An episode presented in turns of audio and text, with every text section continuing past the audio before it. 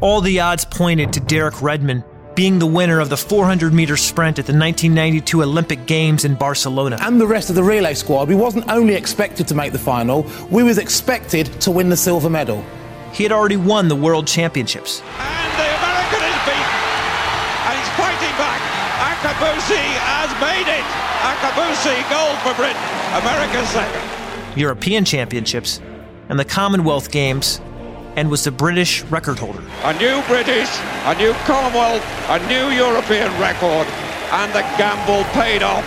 Within the first 100 meters of the semi-final race, Derek surged to the front of the pack, running at a blistering pace that was sure to set a new Olympic record. The staggers are all pretty even at the moment. Ishmael's gone hard with Kemboi, starting to wind it up Redmond. Suddenly, without warning, he fell to the ground in excruciating pain. His hamstring muscle had completely torn away from the bone. Lying crumpled on the track, he thought about his dying dream of winning the Olympic gold. And Redmond has broken down. He's on the track, kneeling down, and Derek Redmond, well, his injury problem, the jinx has struck again. As the other runners crossed the finish line, the medics hurried to Derek with a stretcher to help him up off the track. It was in that moment that Derek created a story that the world will never forget. He stood up. I remembered where I was and what I was doing. And I remember thinking, quick, you're in the Olympic semi-finals, you get up and start running. In spite of the alarm screaming in his brain and without a muscle attaching his pelvis to his leg, he started to hobble the remaining 250 meters to the finish line. Swinging his arms madly to keep his balance, he jumped forward as best as he could on his one good leg. Jump after agonizing jump.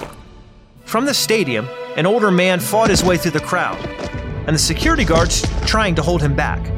But once on the track, he ran to his son, placing his arm under Derek's shoulder and began to walk slowly around the track with him.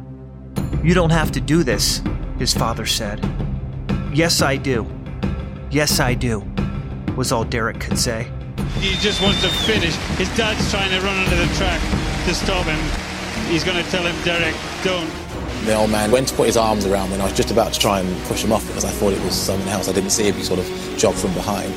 And uh, he said, Look, you don't need to do this. You can stop now. You haven't got nothing to prove. And I said, Oh, I have. You know, get me back into lane five. I want to finish. The pain so intense that he winced between words, and the disappointment so unbearable that tears streamed down his face. It's a figure, a picture that just stays in your mind forever because you don't want to see any athlete having to go through that. You just knew how destroyed he was and just how much that race meant to him.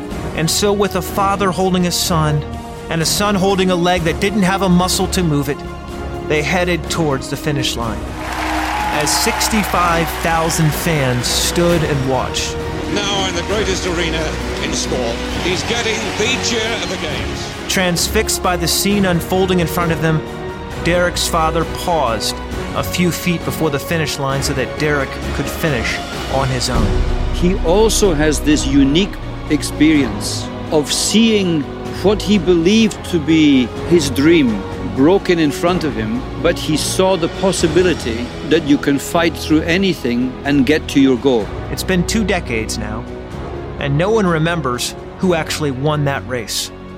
But millions of us remember the spirit of a man who, despite the pain and fear, refused to quit. You don't have to be a world champion, an Olympic champion, the best in the world to be successful or to, you know, to do your best. It's all about the attitude that you take.